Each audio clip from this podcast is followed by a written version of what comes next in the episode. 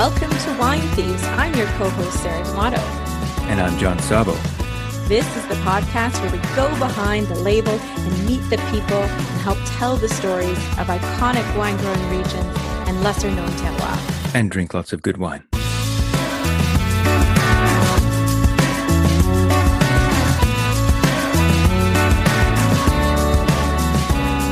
Welcome back to Wine Thieves. Today's episode takes us to one of the world's great wine capitals, and I mean that quite literally.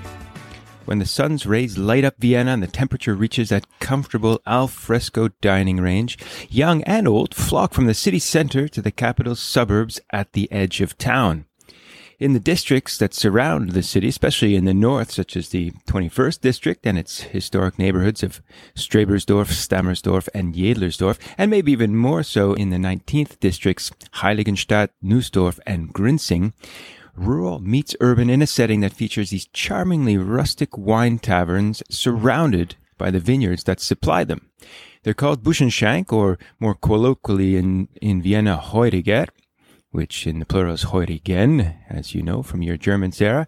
And these are the original seasonal pop-ups, the original farm-to-table restaurants operated by the vintners themselves, and they've been a Viennese and Austrian tradition for nearly two and a half centuries. That's right. The advent of the Heuriger has a birthday. It was on the 17th of August, just past. Well, it feels like it's just past its winter. It was on the 17th of August, 1784, that Austrian Emperor Joseph II issued a decree permitting all residents to open establishments to sell and serve their own wine on premise. This is the modern day equivalent of a brew pub license. Initially, no food could be sold, but over time, these restrictions lessened. Today, Heuriger range from the traditional rustic open air taverns, open seasonally whenever there's wine available and time to sell it, to more elaborate year round restaurant like establishments. Though that convivial spirit and raison d'etre to sell wine still remain. So Vienna's Heurigen have become such a cultural institution that they were included in the National UNESCO Index of Intangible Cultural Heritage in Austria in 2019 just like the Argentine tango, one of those great intangible cultural, world cultural assets. So Heuriger is the abbreviation of Heuriger Wein, which means quite literally this year's wine, the latest vintage in Austrian dialect. And it came to also mean the place where the Heuriger wine was sold. Thanks to Joseph's decree, that still frothy, youthful wine of the new vintage would be released on St. Martin's Day, November 11th, which makes it, Sarah, by the by, the original Nouveau long before Beaujolais. Passers-by would be alerted to open Heurigen by a bunch of fir twigs hanging above the door was a sign that it is open for business, often accompanied by a sign that reads Ausgesteckt, which means quite literally stuck out those fir twigs are stuck out. Also means unplugged, incidentally, but not in this case. The tradition of hanging fir twigs is still followed by many today, by the way. So, up until the late Middle Ages, grapevines were still growing within the Vienna city walls and what's now known as the First District. That's the heart of the city, now punctuated by the tall spire of St. Stephen's Cathedral. Now, as the city expanded, vineyards were slowly pushed to the outskirts, but Vienna remains the only European capital to have vineyard acreage of commercial consequence within its borders. John, I think Paris only has about two rows left at Montmartre. sad little, sad little vineyard in Montmartre. It one. is, it is, isn't it? So just under 600 hectares are planted today to a wide variety of both red and white grapes. And like the food served in the Heuriger, the wines and style range from spritzer ready pret-a-porter to haute couture of international class. Very comfortable alongside Austria's finest. Indeed, lots on offer, and of the many styles, the most traditional, emblematic wine of Vienna is the white wine called Wiener Gemischte Satz, which means literally the mixed set of Vienna. In practical terms, a Gemischte Satz refers to a wine made from a mix of different white grapes, all co-planted together in the same vineyard. So not a blend that you make in the cellar, but a blend that comes straight out of the vineyard. And Vienna is one of the few places left in the world where this ancient practice of planting multi-variety field blends, which was once the norm throughout all of the old world, and in fact in some of the oldest vineyards of the new world, it's still followed. Most modern vineyards are, of course, planted to single varieties, monovarietal blocks. And today, almost one fifth of vineyards in Vienna are these field blends. And incidentally, we're talking exclusively white. There's no tradition for red field blends. But my question then, Sarah, is why did the field blends survive in Vienna and fall out of favor virtually everywhere else? One important motivating factor, as we'll hear from our guests in a moment, was the popularity of these wine taverns, the Heurigen. They were the place where this young wine was served on tap, and that was invariably gemischte Satz. So it may just be proximity, John, and in very few other places is there such a direct and immediate connection between vineyards and where the wine is sold and consumed. So this is a fact recognized by Viennese city officials who moved many years ago to officially protect the city's vineyards from real estate speculation or development. Viennese state law now stipulates that vineyards in Vienna must not only be maintained, they must also be cultivated. So you can't even convert a vineyard to another type of agriculture. It's a move not just to protect the hybrid urban rural nature of the city, but to really preserve the centuries old wine growing tradition. Imagine Sarah trying to pass a similar law in any North American city. I just can't ever see mm. that flying. But no, in Vienna, they are very strict about that. So we're going to hear from our guest shortly about the perceived disadvantages and advantages of planting field blends versus monovarietal vineyards. What you might expect from a bottle of Gemischte Satz. We'll talk about the rise of vineyard designated bottlings and also, of course, the convivial, jovial atmosphere and comforting food of the Heurigen among many other interesting tidbits. It is, after all, surely the wine of Vienna that you'll be drinking on your next visit. I know it'll be on my next visit, Sarah. And Vienna Gemischte Satz status as the flagship of Vienna was solidified in 2013 when it was granted its own DAC, the Austrian equivalent, of course, of an appellation, AOC or DOC. And on the technical side, to qualify, a wine must be made from A, a registered vineyard, B, it must be planted to at least three different varieties, and C, they have to be harvested and vinified together. Now, the list of permitted varieties stretches to uh, almost 30 from my count on the AustrianWine.com website, and it includes well known grapes such as Pinot Gris and Pinot Blanc, Chardonnay, Riesling, Gruner Veltliner, of course, Muscat, but also some of the more local specialties like Neuburger, Zierfandler, Furmint, Traminer, Rotgipfler, and Spätrot. So much fun to say those Austrian varieties. No variety can exceed half of the blend, while the third, and there, remember a minimum of three, must represent at least 10%. So that's the technical side. Who needs to count sheep? Can, you can list all of those varieties before you drift off to sleep. Well, our guests today are Fritz Wieninger of Weingut Wieninger and Huyssen Neumann and Alex Zahel of the Zahel Family Winery. We'll let them introduce themselves and the respective histories. We reached Fritz in Neustadt, Germany, where he stepped out of a busy wine fair to share some thoughts with us. And we reached Alex in Massachusetts, where he was visiting his girlfriend's family before both returned to a locked down Vienna.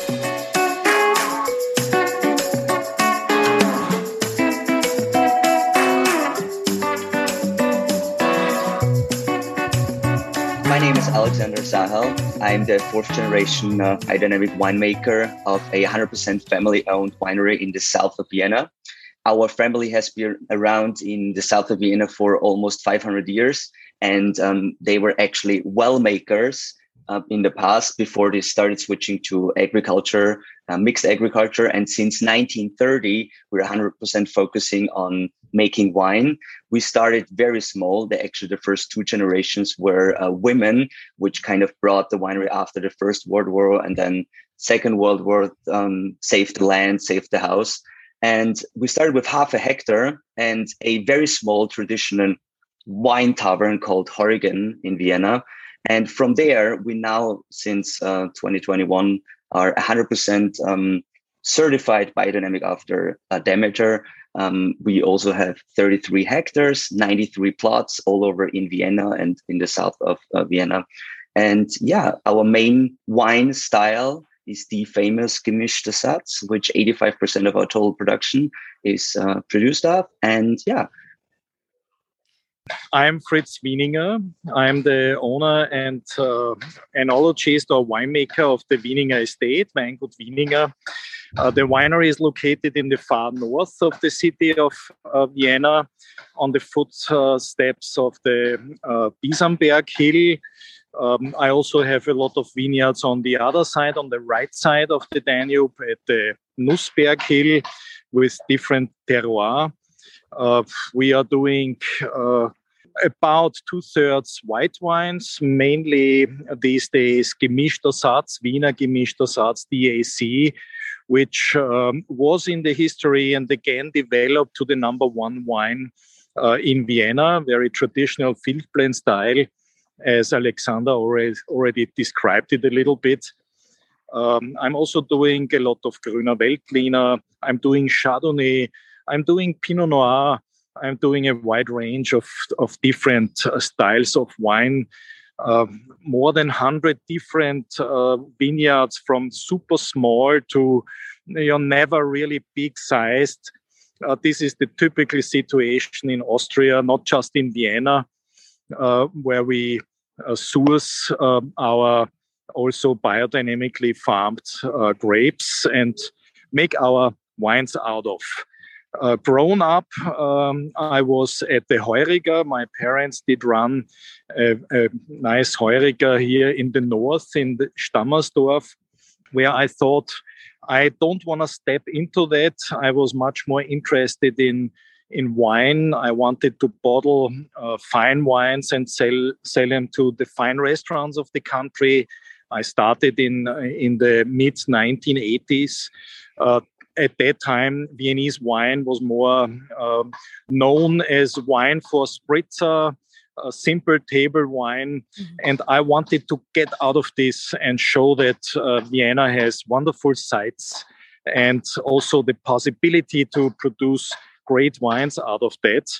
Yeah, I, my whole life I worked on that, and I think the one or the other already found uh, these wines and found out that they are not as bad as the image 40 years ago. and you and you still run the Heuriger of sorts, actually a very high end one well, with, with, fine um, food. in the meantime, I came back to the Heuriger roots, and I'm now almost half a, a winery guy and half a restaurant guy.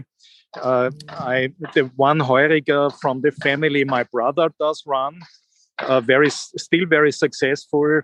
In the meantime, I opened two places in the vineyards uh, at the Nussberg. Lots of young people love to come um, on the evenings, on the weekends, out in the suburbs, uh, climb up the Nussberg, have a fantastic view, sit down, have the wine that is grown around the corner, uh, have some simple food to eat, just bread and butter, uh, some some ham, some cheese, and things like that.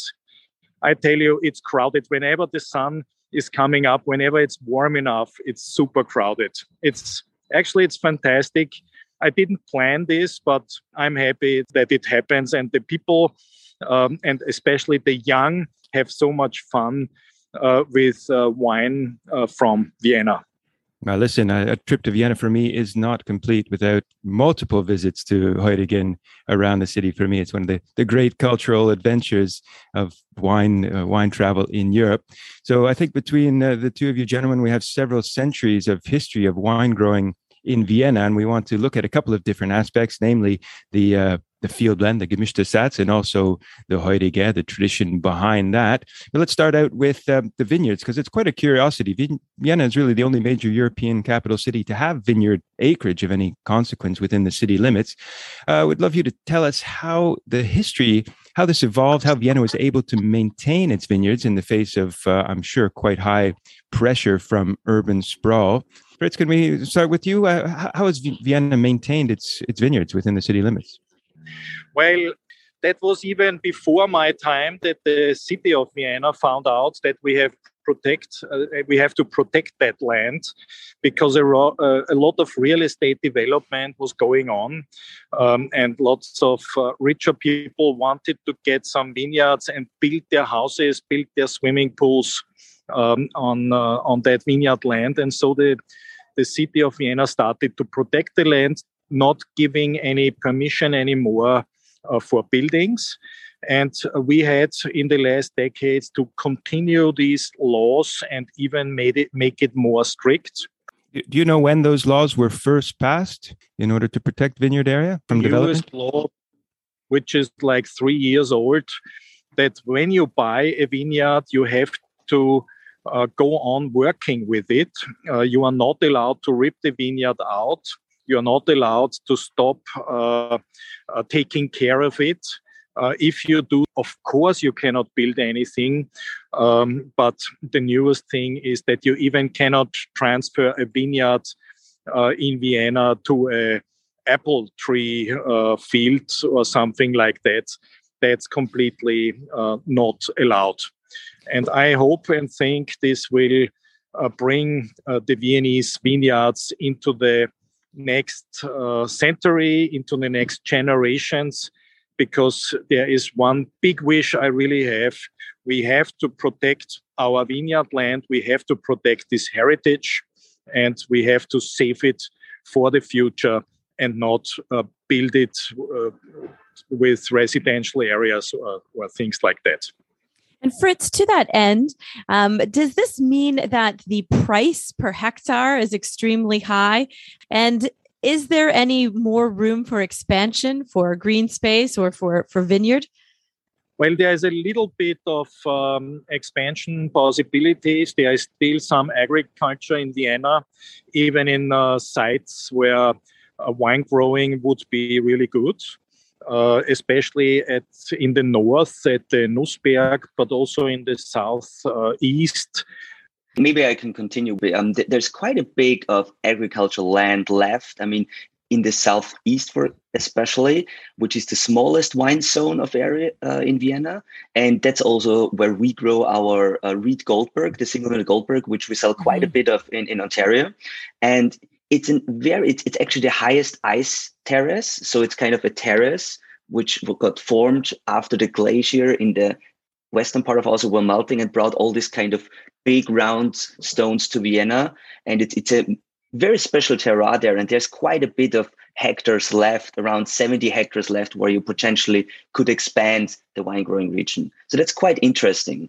So the uh, the 600 odd uh, hectares that are currently planted in Vienna are protected, and yet there's still room for another perhaps 70 or 100 hectares to be planted. So we could actually see an increase.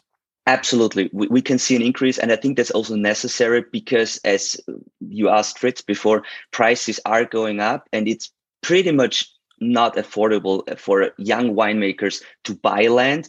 Lease is still quite inexpensive. So that's the only option, even for us, even in our domain. We have uh, 95% lease vineyards because that was the only chance for us to grow actually the business because there was so much speculation going on in the past. And we are quite yeah. lucky that the Viennese government government catched up on that to kind of make the announcement to protect the vineyards and the lands that we not lose what we've already lost in the past. So uh, right. uh, disappointed property developers, but uh, happy wine drinkers and tourists to Vienna. Absolutely. We have a bright future in front of us, hopefully. Knock on wood.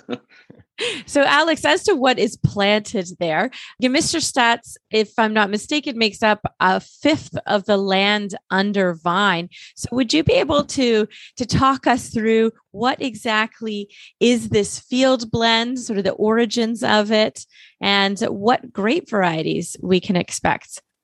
Absolutely. So, uh, an Austrian or Viennese field blend in theoretical traditional was a way of uh, co-plantation. That means we people generations before planted different grape varieties within one plot without any system randomly all together and it needed to be harvested at the same day all together and then of course fermented together. And the main reason in the past was that we as, as i said before my grandparents needed to live from one single plot and it was kind of a crop insurance to make sure to get every year more or less the same amount of this particular vineyard so that you can make your living. And the traditional grape varieties what i know from my uh, grandparents were usually in our vineyards and in the Viennese region Grüner Veltliner, of course, some Burgundy varieties like Pinot Blanc, Chardonnay, Pinot Gris, and then some very local old grape varieties called like Neuburger, Rotgipfler, Zierfandler, but also Gewürztraminer. And as most of you know, Traminer is kind of a very old grape variety all over Europe. And there are lots of crossings and mutations which came out of that. So this is kind of the, the mixture of gemischte Satz, which kind of each individual grape variety added some character to the wine, but never overruled the other. It was kind of a co-plantation, co-fermentation, the best possible individual characters formed together, create this unique Viennese style. Alex, just on the theme of gemischte Satz, which is the theme of the day here. I mean, field blends were once the norm across pretty much the entire old world. Monovarietal vineyards are really a thing of the last century, maybe even less than the last mm. century. Why is it that they persisted in Vienna specifically? I know there are a few little plots here and there in other parts of Europe where you find old field blends, mostly old vineyards, but Vienna seems to be this uh, epicenter of preservation of the of the concept of a field blend. Why do you suppose that is? Well, I think um, the main reason for that is that, uh, as, as you said before, we have a long tradition of this Heurigen restaurant. And usually the, the open tap wine, so the wine served open tap in this restaurant, was a gemischte Satz. And for that reason, people didn't change that as quickly. So when I would say in the ninth, early 90s, when most people switched to more international grape varieties in Austria and as well in Vienna, those field blends were still not changed or replanted because it was still the wine needed for the Heurigen restaurants.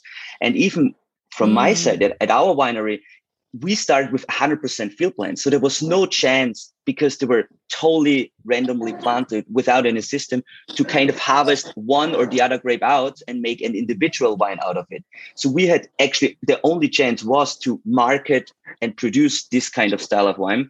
And that's why there was a significant amount of white field blends left in Vienna. Again, only white because red field blends, as you see nowadays in more other regions internationally speaking, like Portugal, port wine, um, even California and Australia, is not a long tradition in Austria, and it's also not, was never really a tradition in Vienna. Interesting. Nice. Although I have to think, I mean, I know you did some uh, winemaking down in Australia and New Zealand, which must have changed your approach. I'm wondering what it was like for you when you returned to the family winery and vineyards. Did you look at those field blends and you think, oh, that's quaint, but it's a thing of the past. Let's move on. Let's get on with, you know, more modern type of viticulture, planting monovarietal vineyards? Or, or were you uh, willing to embrace that past? I have to say it was it was very difficult because I, I, went when I was a teenager. I went to the oldest wine growing school in the world, to north and west part of, of Vienna called Klosterneuburg. And there, whenever I started, when I was 15 and 16, going to these first wine exhibitions in Germany and France, and tried to explain gemischte Satz, no one knew about it. Mm-hmm. It was mm-hmm. really frustrating for me as a young really focused and hungry teenager to sell my wine to be there for my for my family. And no one was interested. They were selling pallets at ProWein of Grüner Veltliner and I was trying to explain gemischte Satz and trying to explain what it is. And they all were like we don't want this white blend from right. Vienna. And I said it's not a blend from the cellar. It's a blend from the vineyard. And it took me years and actually travel away to understand and come back that we have this unique heritage which we need to preserve and protect. And but honestly, I was almost two steps away from rejoining the winery because it was so difficult to sell. Chardonnay Sauvignon Blanc was so much easier. And nowadays, I mean, we have a 65% export uh, percentage. And actually, in Japan, Sweden, the US, now Montreal, it sells suddenly. Right. And and that tradition I think is is something that people look towards as making it unique, you know, giving it uh, a certain uniqueness to the wines. I think we also have Fritz back on Fritz, you're the co-president of Respect with Fred Loimer. You're also a founding member of the Wine Growers Association. I'm curious about Gemischter Satz and it's garnering a DAC designation uh, in 2013. What can you tell us about how challenging that was? It was not so easy because not everybody uh, thought that this would be a good idea only a smaller group thought uh, this could be and should be the future uh, of wine from Vienna. Uh, to concentrate on our heritage of gemischter Satz. And so uh, we we went for this. This was not easy in a democracy uh, system where the majority always wins when the majority is uh, yeah not seeing the, uh, the the positive aspects of something like this. There Tell us what were the the arguments against uh, creating a Gemischtersatz DAC? What were the what were the cons? Now, yeah, like um, I don't have one, so we don't need it. This one was one argument. Uh, another argument was the arguments of the universities and the wine schools that uh, from uh, working a vineyard, it's much easier to have one variety because then you have one system of pruning, one system of spraying, one system of leaf work. Gemischter Satz is too difficult. This is uh, something from the past. As somebody who is daily in the vineyard, uh, I only can say this is stupid. This is uh, arguments from somebody who doesn't know the vineyards. And uh, yeah, when you walk out and and watch your vineyards closely and go through a gemischter Satz, then you see that there is no problem if the flowering is uh, is not in one day or two days, but in maybe ten days. Uh, this is not really a problem. This is just you work every vine different according to their needs and to their look. And no matter what kind of variety it might be, this is not really interesting. It's just important how many leaves there are, how long the shoots are, and so on. But is that not uh, then a more expensive way to farm if you have to go vine by vine, quite literally, look at one each one individually and treat it a little bit differently? No, I mean, that's no, also a, a, technical challenge as well to to teach people how to do this.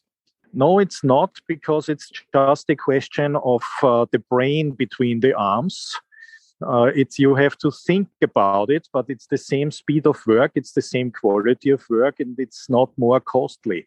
Um, also in a vineyard of um, of one variety as a single varietal vineyard you have different vines. The older the vineyard gets the more you see the differences and also there you have to think about the pruning. Is this correct for this wine or it's is it not?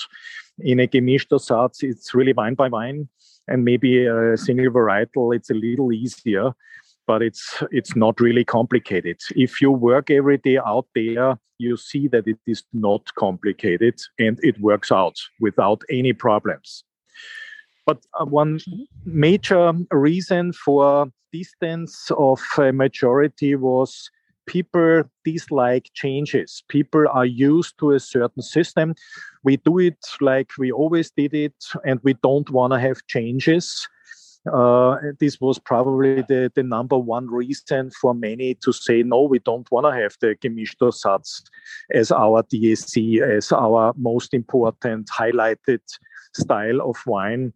We rather do like we always did. But but your argument won out, and now there is a, a DAC as of 2013. Can you speak to maybe yes. some of the? Are there any other upcoming changes that we can expect?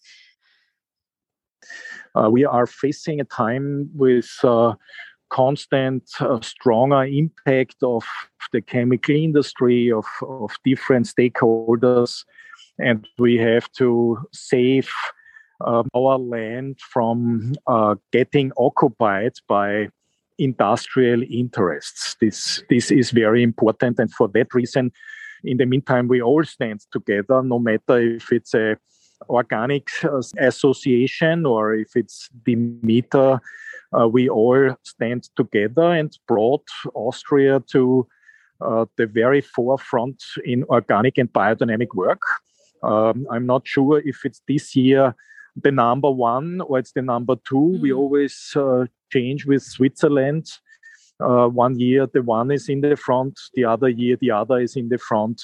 But worldwide, the percentage of organic and biodynamic farming in total is the highest or second highest really in the world. That's that makes us proud, but also shows us that we are uh, not as important as we think or would like to have it because we are still a, a minority and not a majority. And as I said before, in the democracy, always the 50% uh, and more is those that make the laws and uh, can do or think they can do what is the right for the future. So we have to work on that.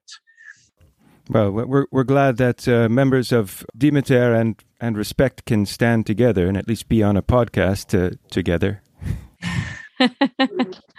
yeah, absolutely. Right. Great. Yeah, I just, uh, I mean, on the on the notion of uh, organic and biodynamic farming, which uh, both of you do, we've spoken a little bit about the disadvantages or perceived disadvantages of a field blend, different ripening windows, different pruning techniques, and so on, which you've uh, which you've set it to rest. But what about some of the technical advantages? Uh, Alex, are there advantages particularly in in regards to biodynamics of having this biodiversity within one plot of land you observe perhaps better disease resistance with different plants operating to assist one another rather than one single monoculture of one single variety yeah that's that's absolutely true john. Um the, the main advantage what i see going now 50 years from now is probably to face global warming and climate change. Because what we started doing almost 10 years ago is to kind of plant more late ripening grape varieties within the field blends adding riesling adding Zierfandler adding furmint to kind of stretch the growing season even in warm years to harvest at more or less the same point um, of harvest date and keep the style and alcohol level as um, perfect and possible and low um, in our vineyards and the resulting wine. So that's one of the major advantages, I think, that with a field blend, you can adapt to global warming in a much better way than when you have a single variety wine on a single plot. Of course, also this co-plantation helps kind of to, even with being having different grape varieties so together, exchange nutrients exchange also extend the flowering time. And there are many benefits to kind of when you have a longer flowering time to attract more insects. And of course that goes hand in hand with biodynamic farming increasing biodiversity. It's kind of a regenerative agriculture approach from the soil when you start planting a vineyard until actually marketing the wine in an export market or having the wine uh, the Wiener Gemischtes uh, on, a, on a table and enjoying with good Viennese or international food Alex, I, I heard that you your winery has refrained from using herbicides and pesticides since 1930 which is pretty an impressive length of time um, how common is that in vienna I would say it's not that common in Vienna and Austria. Um, I think the the main symbol of our logo also should explain that that we were always close to nature. The butterfly is a symbol showing this kind of diversity in the vineyard within our field blends was always very important for my great grandmother and grandmother. And also at the time in the 60s and 70s, where everyone used these chemicals because it was easier. And after the war, you needed to feed Europe. I think we were still small in terms of hectares and could do that. And I think that's what makes it easier if, if you mm-hmm. never use something to continue doing that. But I have to say, there's some other colleagues of mine in other areas, Lower Austria, which are also organic since 30, 40 years. So I think the only point of what we could have been a little quicker, go through certification sooner. But at the end, for mm-hmm. me, it was more important to understand our vineyards and soils and terroirs first better before changing an entire production and going through certification. I'm curious as to whether the DAC has succeeded in reversing the fortunes of field blends. I know many of them were, were ripped out in the past, and we know that there's some land still available to plant. So has the DAC created an impetus for new plantings of field blends, or is it just really preserved those that are in existence already? Fritz, you want to take that one? Well, there is a lot of new vineyards now. Uh, with gemischter Satz, there is a wide uh, a consensus that uh, this is our future, this is our identity, this is our most typical wine in the Vienna region. And well, I also have to say it is quite successful because the quality standards are high and people really care about what comes out of their vineyards, what comes out of their cellars into their bottles. Uh, and that makes it successful. So there is a demand to produce more. Vienna is not a big um, wine region. It's it's not the smallest. It's the fourth smallest wine region in Austria, um, and that means with 700 hectares, well, we could sold out very quick. And so uh, lots of my colleagues uh, planted gemischter Satz in the last years. As I said before, there, there were some wineries that did not have any gemischter Satz anymore, so they had to plant some uh, to be uh, in this wave of renaissance of the Wiener gemischter Satz. Alex, do you agree, or, or would you replant now uh, as a field blend if you had some fields available? Well, I think uh, I see it in two different ways. So, so this kind of um, DAC law pushed kind of, in my opinion, two two waves. So the first is to preserve old vines of gemischte Satz, in our view. So we really focus to kind of take care of the old vines, the old system, to kind of old single vineyards and make, make sure we keep them alive. And the sec- second thing is that, of course, it pushed other wineries which didn't have that much gemischte Satz to think, rethink this kind of concept and start replanting using newer clones, do kind of soil analysis to make sure which are the best possible grape varieties within that field blend and going away of kind of block plantation where they all mix it together. So to kind of have a more modern scientific approach to how in the future a field blend can produce unique and high quality wines in several uh, areas uh, within Vienna. So that was kind of in the long run a good thing that it happened. There is still many things to improve and protect um, to kind of yeah preserve this heritage and to make sure that in the future we can still produce gemischte Satz and not sell out or that's kind of it's it's to cheapen the brand. We always need to work hard together every winemaker in vienna to make sure we protect our region and this kind of unique style of winemaking and to that end, these um, the vineyards are planted. Well, there are two main, I'd like to say, sites that I would love for you to maybe walk us through. Tell us a little bit about the differences. Already, Nussberg was mentioned, but uh, Bisamberg was also uh, mentioned at one point there. Could you tell us maybe some of the differences between these sites? Absolutely. Um, I think geologically speaking, Vienna is very diverse. So you have kind of different time zones with different uh, kind of soil structures. So in the north, you have more kind of a layer of uh, fossil limestone in the ground. And then in the southeast, you have more, as, as explained before, gravel in the ground with kind of loess and sandy clay on top.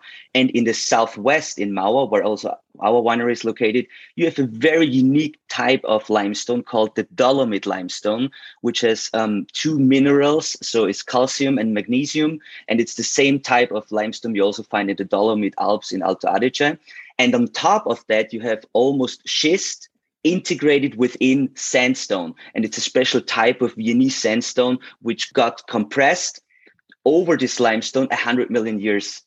Um, and that's quite unique to have within 30 kilometers so many different soils. And that's also mm-hmm. shaping, and of course, the gemischte Satz. So it's, it's kind of each grape variety adds a different layer of complexity to the wine, and each soil for the basic generic Wiener gemischte Satz DAC adds also structure to the style of the wine. And I think we have a great terroir, and that makes our wines especially interesting and very food friendly.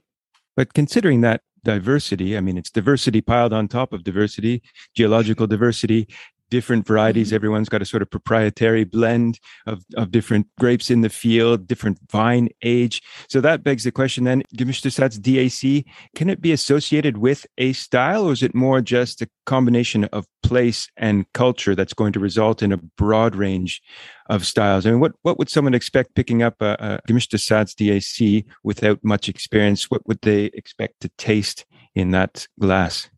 Like to hear from both of you on that one because that's I think an important question. But Fritz, you make a, a number of different single vineyard wines. How do you how do you describe those to consumers? Well, uh, that's not an easy question. I think uh, Gemischter Satz always points out uh, the appellation, the terroir, uh, the most, uh, because there is not a variety in the front there's always uh, different varieties that play together and step one step back and let the terroir uh, step one step to the front. So if we talk about appellation, then I think Gemischter Satz is the best way to point it out.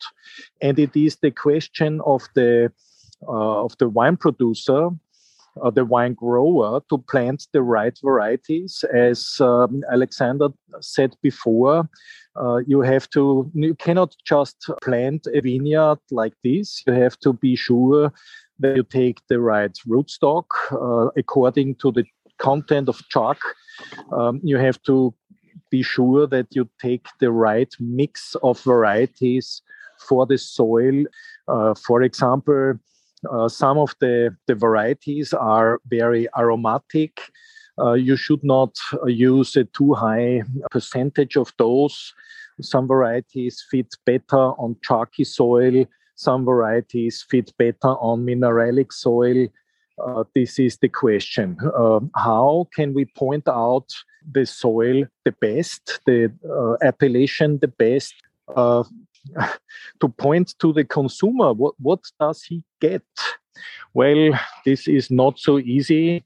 Uh, this can be uh, actually very different, very much according to the personal taste and the way of thinking, way of winemaking, way of planting, and many different personal things of the wine producer you know the wine producer, then you know much more about the wine.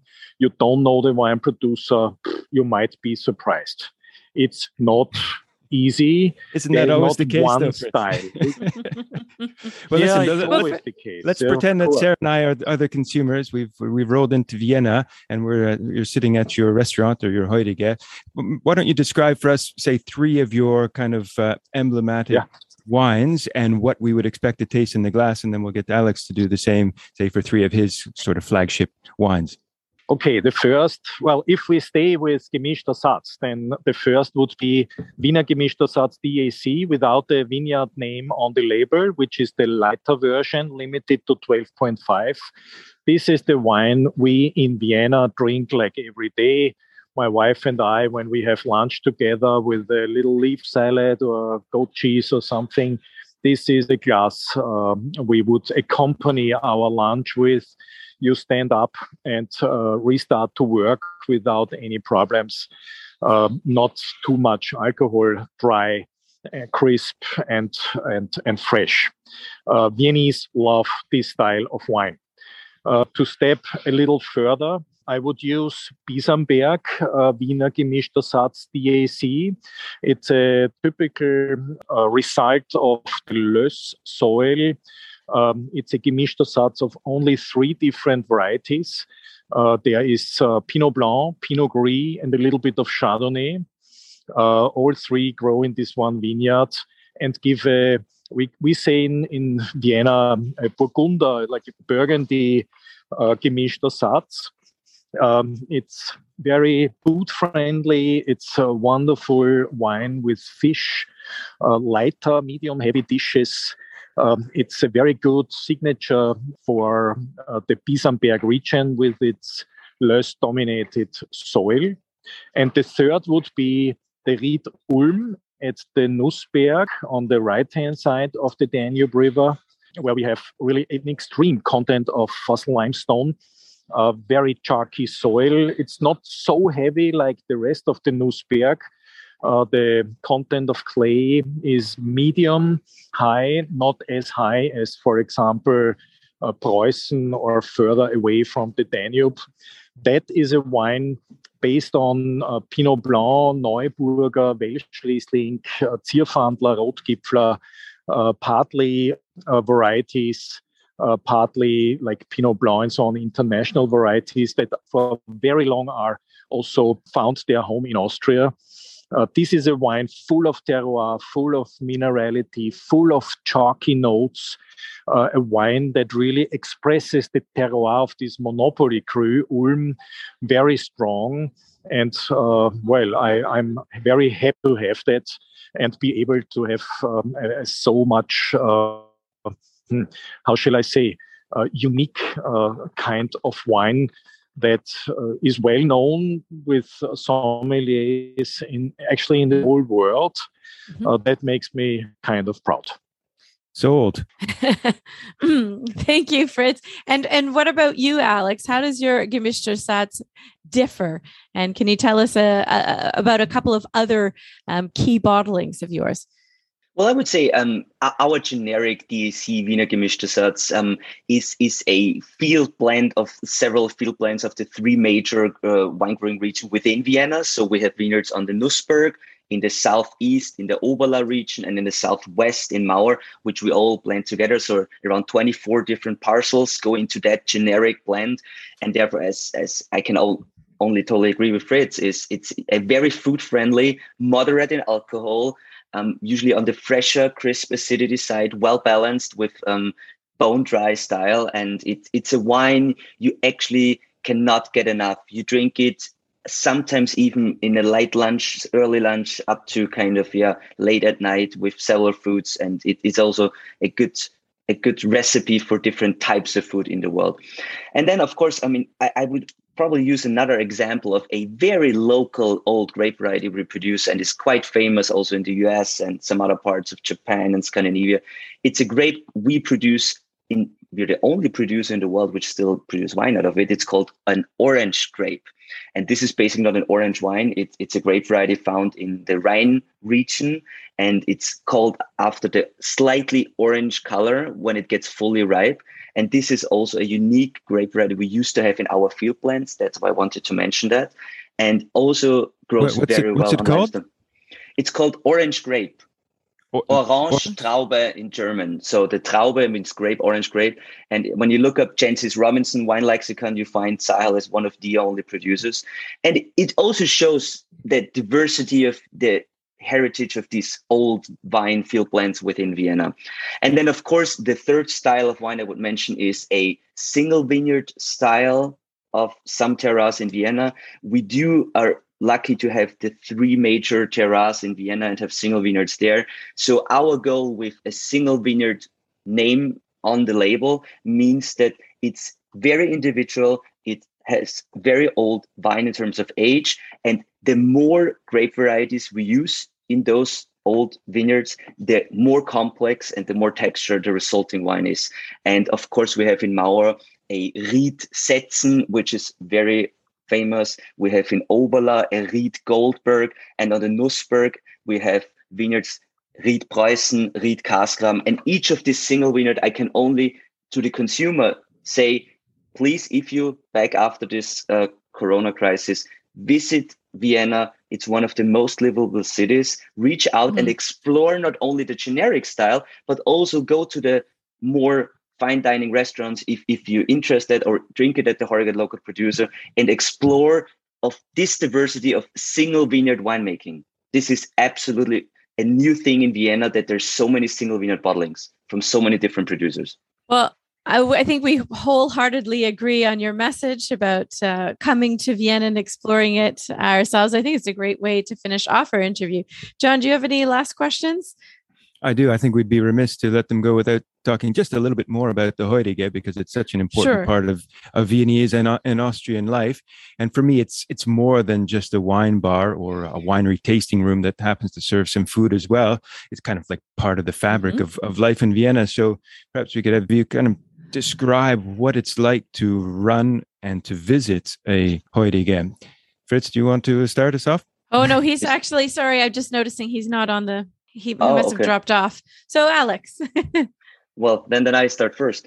Yeah. I do have to say that this Heuriger restaurant is kind of the soul of, of the place where you would go in Vienna. It's kind of our French bistro or the trattoria from Italy. I mean, it's it's really a place or, or kind of the tapas of Spain. It's a place without any white tablecloth. You just go in, usually very old buildings with wooden tables, wooden chair and benches. You kind of hop on, squeeze in together. If there's not a table for only one guy, you just ask, come to close together, and then just enjoy local food with local wine and talk about life. And it's usually the concept of a Heuriger is to have fun together. And it doesn't matter what you talk, it doesn't matter how you say things. It's just enjoy, have a good time uh, in the best possible way. And and that's I think the unique concept why it's still around because it's it's easygoing it's nothing fancy and it brings a lot of joy and it's it's also inexpensive so you can actually get some really good wine with really good food and with your best friends or family now i, I know when it was in, originally introduced in 1784 Heurigen served only wine my understanding. They didn't want to compete with restaurants at the time, but laws, of course, have since evolved. So, what does the Heuriger license allow you to sell today, and how does it differ from a restaurant license, or is there any practical difference? Well, it depends how, how many days per year you open and that also depends on the license and it's usually a, a border of a turnover to depend if you have a full license or just a, a kind of permitted license. Uh, in, in some other parts of austria you only with a smaller permitted license are allowed to have uh, serve cold foods but in vienna usually a traditional viennese heuriger serves warm food as well like a wiener schnitzel or some meat driven dishes with some vegetables and potatoes on top and the main idea in the past was, of course, to only show sell the wine and people brought their own food and enjoyed it there in the garden or at the tables. But nowadays i think there's some restaurants which really developed kind of almost to produce from local suppliers with local organic meat and make kind of use old recipes from my great grandmother and grandmother to kind of make the best local food possible and that's a new development. What you see, it's not just a warm buffet where people chuck in lots of food and eat and get drunk. It's more like explore the individual style of each Heurigen. You can almost go to a Heurigen tour within Vienna and yeah, explore and enjoy different types of recipes of local spreads or meat and and and schnitzel and and also have different styles of gemischtes Hack. So that's the more modern concept of the Heurigen. Less tables, um, longer stay time in the restaurant and not as much alcohol consumption. At the Heurigen, was there not a, initially a tradition that um, emphasizing new wines, the the wines of the new vintage, were to be sold, or or am I wrong about that? No, you're absolutely right. If you're familiar with Beaujolais Nouveau from France, they always market themselves. We have the oldest Beaujolais Nouveau young wine on the market. But that's actually not true. As you mentioned before, in 1784, we created that tradition for kind of St. Martin's Day on 11th of November to kind of launch the new vintage, kind of the first impression of the style of the new vintage at this local Heurigen.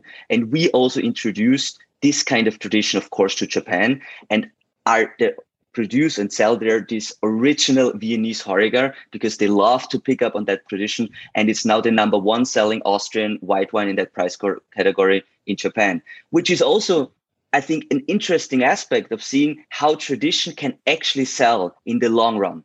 And didn't you used to hang a branch outside, an evergreen branch, to declare to passerbys that you're you're open for business?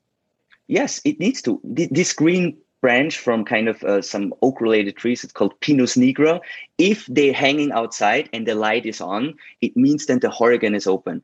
And this tradition comes because in the past, people were not opening all the time. So you open the Heurigen and close it. And the reason for that is that in some parts of the month, you needed to work in the vineyard. And then you had time to also open the Heurigen to earn some money to support the vineyard and of course life. And this some also our Heurigen still has this tradition of opening and closing. And it's also an excitement for people because in the village where our winery is located, we still have nine, nine remaining Heurigens left. And it's also kind of a fun kind of activity to go to different Heurigens in different months because they're open and closing. So it never gets boring, to be honest. And you still hang a branch? Yes. that must have been a great symbolic gesture during uh, COVID, right? When you're reopening or when you're allowed to reopen after the lockdown as well, it takes on a new significance. Yeah, absolutely. I mean, we, we tried to do takeaway during COVID just to kind of hold on to some, um, yeah, stum guests. And, and that was important to kind of have your, your local restaurant around because that's what the only thing what's, I mean, it, it was probably the excitement for many older people that we could deliver to their homes and they got at least some joy out of the day in these very very challenging times mm-hmm. Now, listen, you've given us a, a lot of uh, desire to travel to Vienna and do mm-hmm. a Heurige tour and taste through the range of gemischtes Hacks from the uh, the lunchtime wine. I love that uh, concept, right through to some of these single vineyard, much more distinctive wines. I think it's uh, a part of the world and a wine style that really needs to be discovered, rediscovered, more widespread. And uh, well, I'm certainly a, a, big fan. And well, we'll be back in uh, May if all goes well. Please do. Yeah. Oh, excellent. Well, we really look forward to that and um, wishing you the best. Thank you so much for being generous with your time today. And please send uh, Fritz a quick little uh, note just uh, thanking mm-hmm. him, if you wouldn't mind, on on what. I certainly will do that. Yeah, thank Great. you so much for including the two of us. And yeah, I wish you guys also all the best, and hopefully see you soon next year. And yeah, drink more Austrian and Viennese wine and stay healthy. That's the most important. Yes, thank, thank you. you. Vielen Dank. Take care. Bye.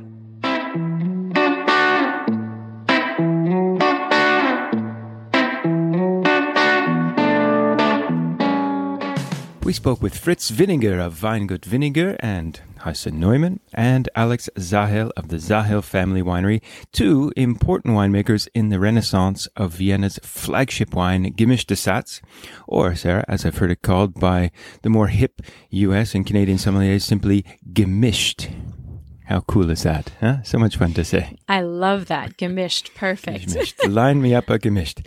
Well, I find it really fascinating that the, the city of Vienna moved to officially preserve and protect its agricultural lands, among them, obviously, vineyards. I mean, you have to think that without such protections, urban sprawl would have eaten away at the vineyards and the great Viennese tradition of the wine tavern, the Heuriger, would have been lost, as well as, of course, Gemischte Satz. And I'm not surprised that UNESCO inscribed it in its cultural list of intangible assets. It's too bad for the property developers, but uh, kudos to the Viennese city officials for resisting the pressure and maybe even rejecting a thick envelope or two to preserve these vineyards. Yeah, it's pretty extreme though. I mean, if you can't even convert a vineyard to other types of agriculture, which Fritz mentioned, well, it's a tongue twister.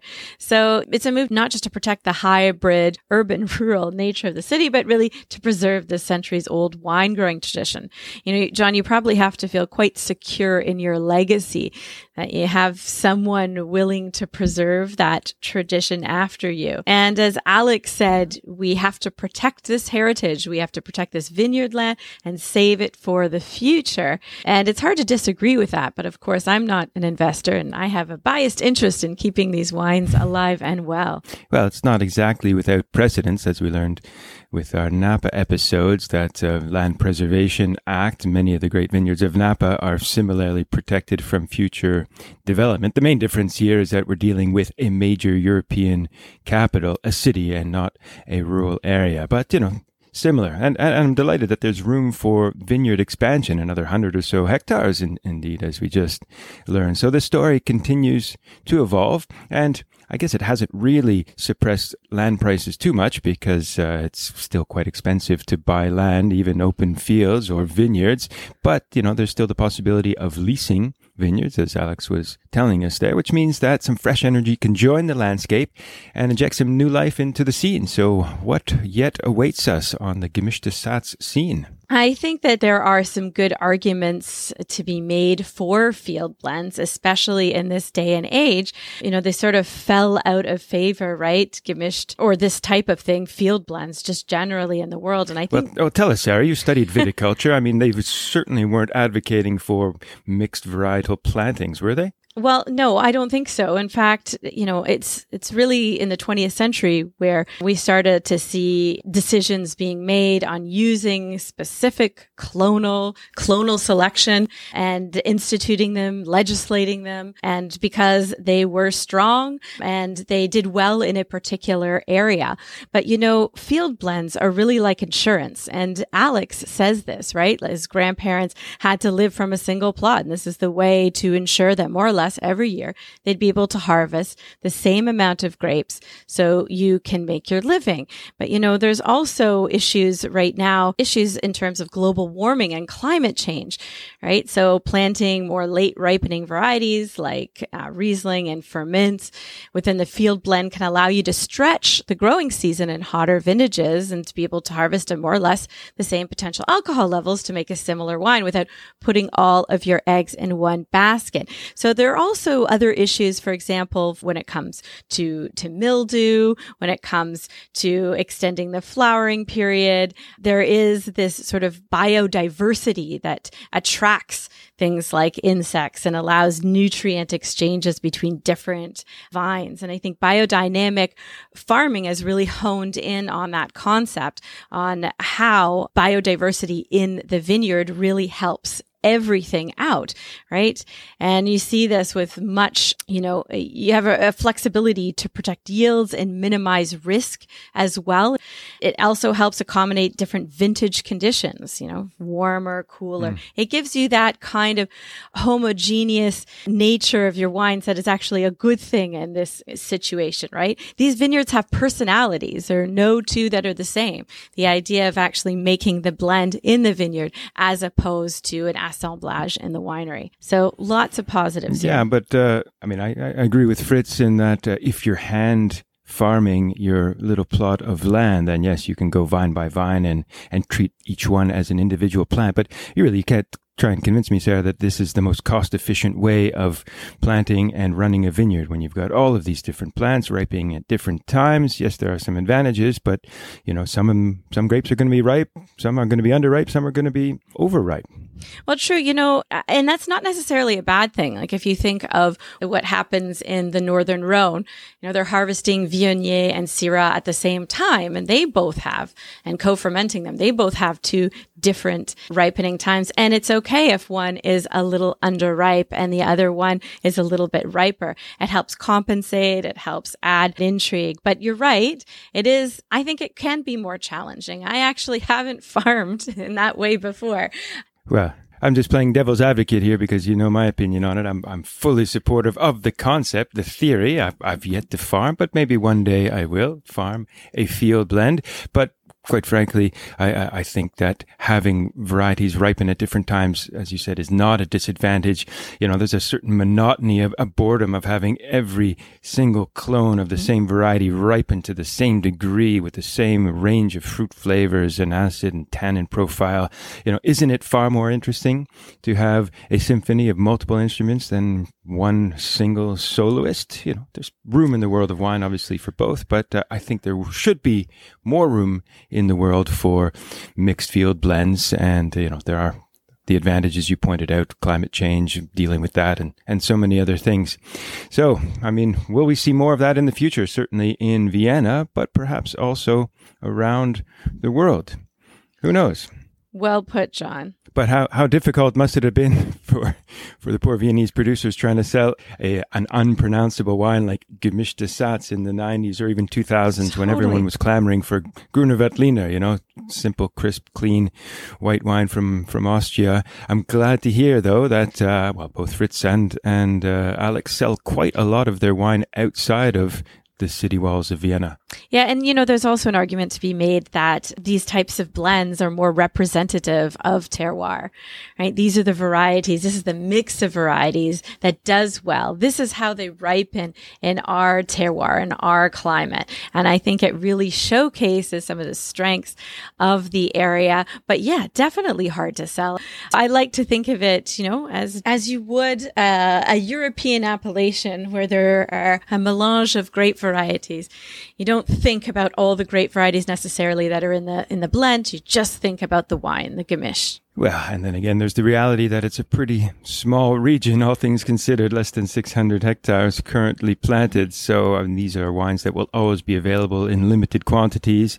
And it's not really for mainstream drinkers, unless you consider those Heuriger visitors to be mainstream drinkers, but they're probably spritzing up some, some less expensive wines. But, uh, you know, these are, these are wines that will find their market. And I'm really excited to, to learn about and to have tasted uh, this growing range of single vineyard expressions. And yeah, you have to throw out the notion of grape variety because there are too many to count, really. And now you can just focus on the expression of, say, the Nussberg or the Bisamberg and the varied geology that underlies it and the microclimates that surround the city. It's, it's really, you know, as I said, diversity piled on top of diversity. But is that a bad thing? No, I think it's something to celebrate. I think it's something that we should uh, be excited to uh, discover more.